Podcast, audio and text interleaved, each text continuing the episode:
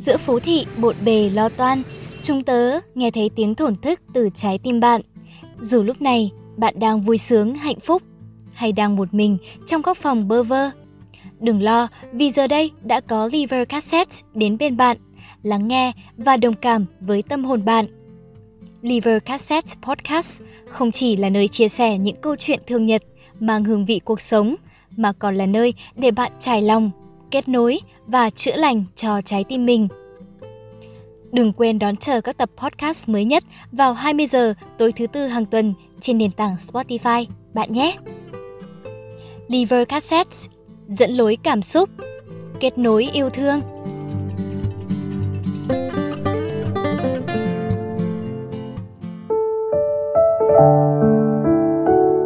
Mưa tí tách rơi trên mái hiên phát ra từng tiếng lộp đột như gõ vào trái tim của những người đang hối hả, tìm chỗ để trú mưa.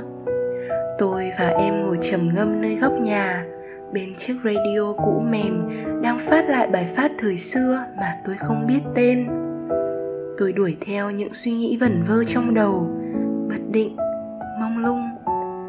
Bất chợt, em cất tiếng, giọng nặng nề như cơn mưa rào ngoài kia chị có nhớ nhà không hả chị? Tôi ngớ người. Tôi cũng không biết phải diễn tả cảm xúc lúc ấy ra sao. Có lẽ có một chút ngạc nhiên vì em lại hỏi câu hỏi lạ lùng ấy một cách mà tôi không ngờ trước. Cũng có một chút hoài niệm về thời còn thơ bé. Nhưng nhiều hơn là cảm giác buồn bã, vì trong cảm nhận của tôi, gia đình tôi là một gia đình không trọn vẹn tôi khó khăn lục lọi trong ký ức giờ đây đã phủ một lớp bụi của thời gian bởi vì tôi đã sống ở một thành phố khác suốt 10 năm nay. Tôi đi xa, hay nói cách khác, tôi trốn chạy khỏi thị trấn nơi tôi sinh ra và trải qua 18 năm đầu đời. Vì nơi ấy chỉ chứa những kỷ niệm đau buồn trong ánh đèn le lói của những đêm mà tôi ngồi khóc. Tôi nhớ rằng ngay từ khi còn rất bé, cha mẹ đã cãi nhau hàng ngày. Có những ngày, hai người đi làm về là lại to tiếng với nhau. Đôi lần đập vỡ hết chén đĩa trong bếp, họ nói với nhau những lời khó nghe. Họ thốt ra những lời lăng mạ, xỉ vả, nhục nhã nhau. Tôi muốn bịt tai lại để ngăn cách tôi khỏi chúng, nhưng sao tôi vẫn nghe rất rõ. Rõ đến nỗi tim tôi nhói từng cơn và nước mắt cứ rơi mãi rơi mãi. Tôi muốn nó ngừng, nhưng sao hai hàng mi vẫn ướt đẫm? Tuổi thơ của tôi vây quanh bởi tiếng chửi rủa, mắng nhiếc của cha mẹ và cả những đêm tôi và chị tôi ôm nhau mà khóc. Tuổi thơ của tôi là những ngày tôi và chị sống nương tựa bên nhau và chăm sóc nhau mỗi khi ốm đau. Bởi từ khi có ký ức về cuộc sống xung quanh, tôi luôn nghe cha mẹ nói rằng, để con gái như tụi mày ra chẳng được tích sự gì. Vâng có lẽ vì thế nên ba mẹ chẳng quan tâm gì đến tôi và chị. Họ bận bịu với những công việc của riêng mình để khỏa lấp đi nỗi trống vắng về một gia đình không hạnh phúc. Nhưng tôi không thể phủ nhận rằng tôi nhớ gia đình nhưng phần nhiều là nhớ đến những khoảnh khắc ít ỏi mà gia đình tôi hòa thuận với nhau bên mâm cơm. Để không làm em buồn, tôi đáp lại em. Ừ chị nhớ chứ? Gia đình mà, sao không nhớ hả em?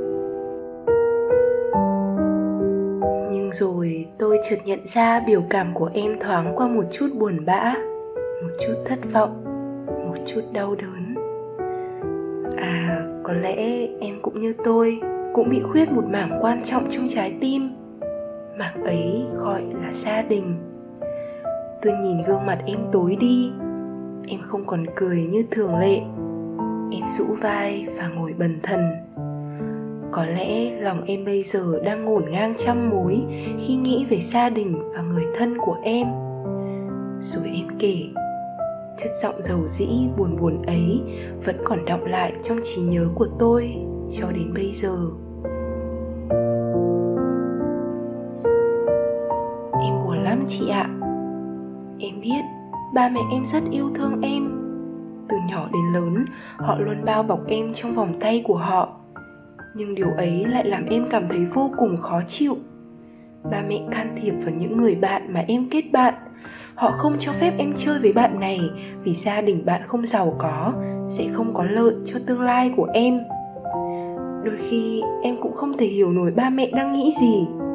Em cũng có phản kháng, nhưng lại bị dập tắt với câu nói, ba mẹ chỉ muốn tốt cho con thôi, sau này con sẽ hiểu đó là câu nói mà tới bây giờ, em vẫn chưa thể hiểu được, chị ạ.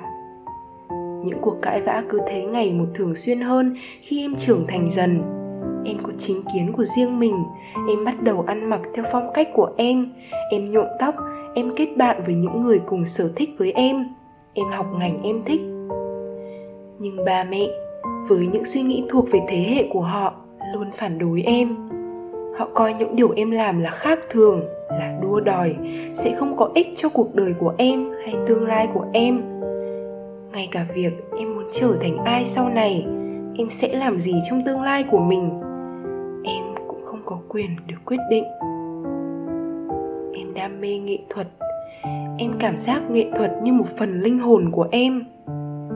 Nhưng ba mẹ đã thổi đi ngọn lửa ấy trong con người em họ ép buộc em phải học bác sĩ, học ngân hàng. Chỉ để sau này ra có một công việc ổn định, nhàn hạ. Nhưng em không muốn cuộc đời mình chỉ ngồi yên một chỗ. Một ngày chỉ quanh quẩn ở công ty và ngồi nhà. Em luôn có cảm giác ba mẹ đang tạo ra một cái lồng để vây kín lấy em, để ngăn em khỏi cuộc sống muôn màu, muôn sắc bên ngoài vì thế, em luôn có khát khao được khám phá, được trải nghiệm, sống một cuộc đời đúng nghĩa là sống, chứ không chỉ là tồn tại cho qua ngày, đến hết cuộc đời này.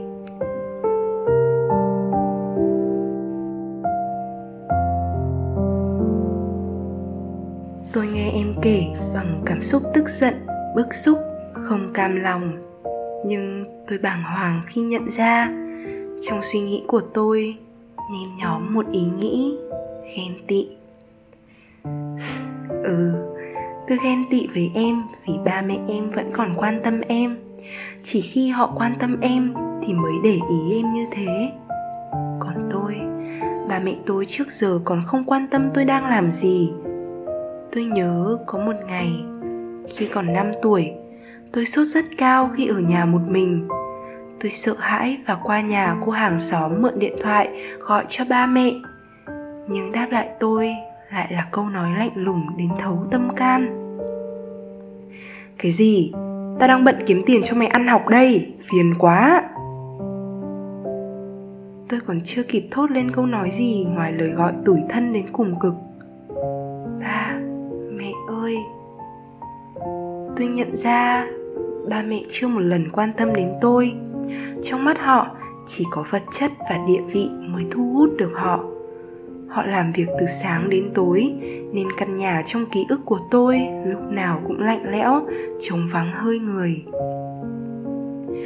Thiếu tình thương của cha mẹ, nên khi mới lớn, tôi cũng không biết quan tâm đến người khác, để rồi đánh mất biết bao mối quan hệ quý giá. Thế nên, tôi ghen tị làm sao với những người được cha mẹ quan tâm như em? Tôi ước có một ngày ba mẹ cũng hỏi thăm tôi những điều đơn giản như thế. Thay vì cứ quăng đống tiền lạnh lẽo trước mặt tôi và quay lưng đi. Rồi em kể tiếp trong tiếng khóc nức nở, nghẹn ngào như đang cố kìm lại. Rồi khi em nhận ra em có cảm tình với những bạn nữ cùng giới, em cũng khá ngạc nhiên và bất ngờ nhưng sau đó, em cũng chấp nhận xu hướng tính dục của mình. Vì em nghĩ đó là bản năng tự nhiên của con người. Em giấu chuyện này đi cho đến năm tư đại học. Em nghĩ lúc ấy mình đã đủ trưởng thành và chịu trách nhiệm cho toàn bộ cuộc đời của mình. Em quyết định nói ra điều ấy với ba mẹ. Nhưng chị không biết đâu. Điều làm em cực kỳ đau lòng và thất vọng đó là ba mẹ lại tưởng em bị bệnh nên em mới đi thích các bạn nữ. Họ đưa em đi khám bác sĩ, mặc cho những lời nói phản đối, khóc lóc đến tuyệt vọng của em. Ba mẹ không chấp nhận em, đứa con gái của họ lại là người đồng tính. Họ bắt đầu sắp xếp cho em những cuộc gặp gỡ với các bạn nam nhằm tìm lại cảm giác đối với người khác giới. Và chị tin nổi không? Họ bắt em kết hôn với một trong số những người ấy. Lúc ấy, em như chết lặng. Em không thể hiểu tại sao họ lại can thiệp đến từng ngõ ngách trong cuộc sống của em. Tại sao họ lại không hiểu cho em? Tại sao họ luôn lặp lại điệp khúc chỉ muốn tốt cho con những câu hỏi tại sao cứ quay mòng mòng trong tâm trí em, làm em cạn kiệt về thể xác lẫn tinh thần em cảm giác như trái tim em giờ đã nguội lạnh. Em không còn thấy sợi dây gắn bó với gia đình nữa. Em thấy mỗi lần về nhà như một cực hình, như một nhà giam với những song sắt mà cha mẹ đóng lên để ngăn chặn em về thế giới tươi đẹp bên ngoài. Em phải làm sao đây hả chị? Và câu hỏi của em cứ bỏ ngỏ như thế tôi cũng không biết phải trả lời em như thế nào, bởi vì tôi cũng không coi nhà là nơi để về. Bây giờ tôi đã hiểu, dù ba mẹ tôi và ba mẹ em là hai kiểu ba mẹ khác nhau, nhưng trái tim của chúng ta đều thiếu đi một mảnh gọi tên là gia đình. Với những người khác, gia đình là nơi có những bữa cơm quây quần bên nhau, là khi nụ cười luôn thường trực trên môi là nơi người ta có thể chút hết bầu tâm sự mà không ngại ngần.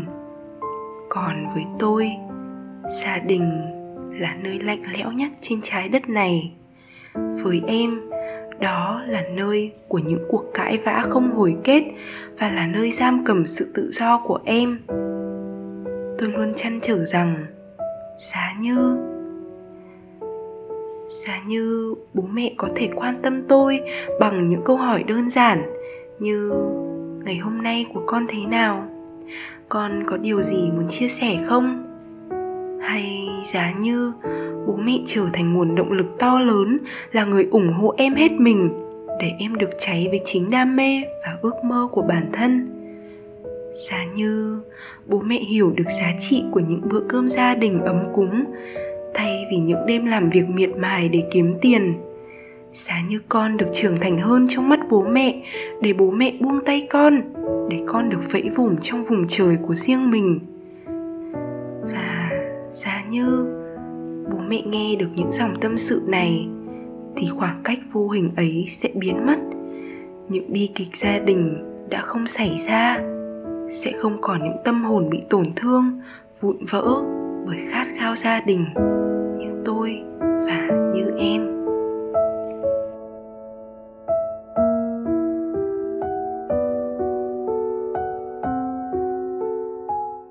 Nhìn ra màn mưa rào không biết khi nào mới kết thúc. Bên tai vẫn là giọng hát của nữ ca sĩ từ thập niên 90 Hát một bài ca mà tôi vẫn không biết tên.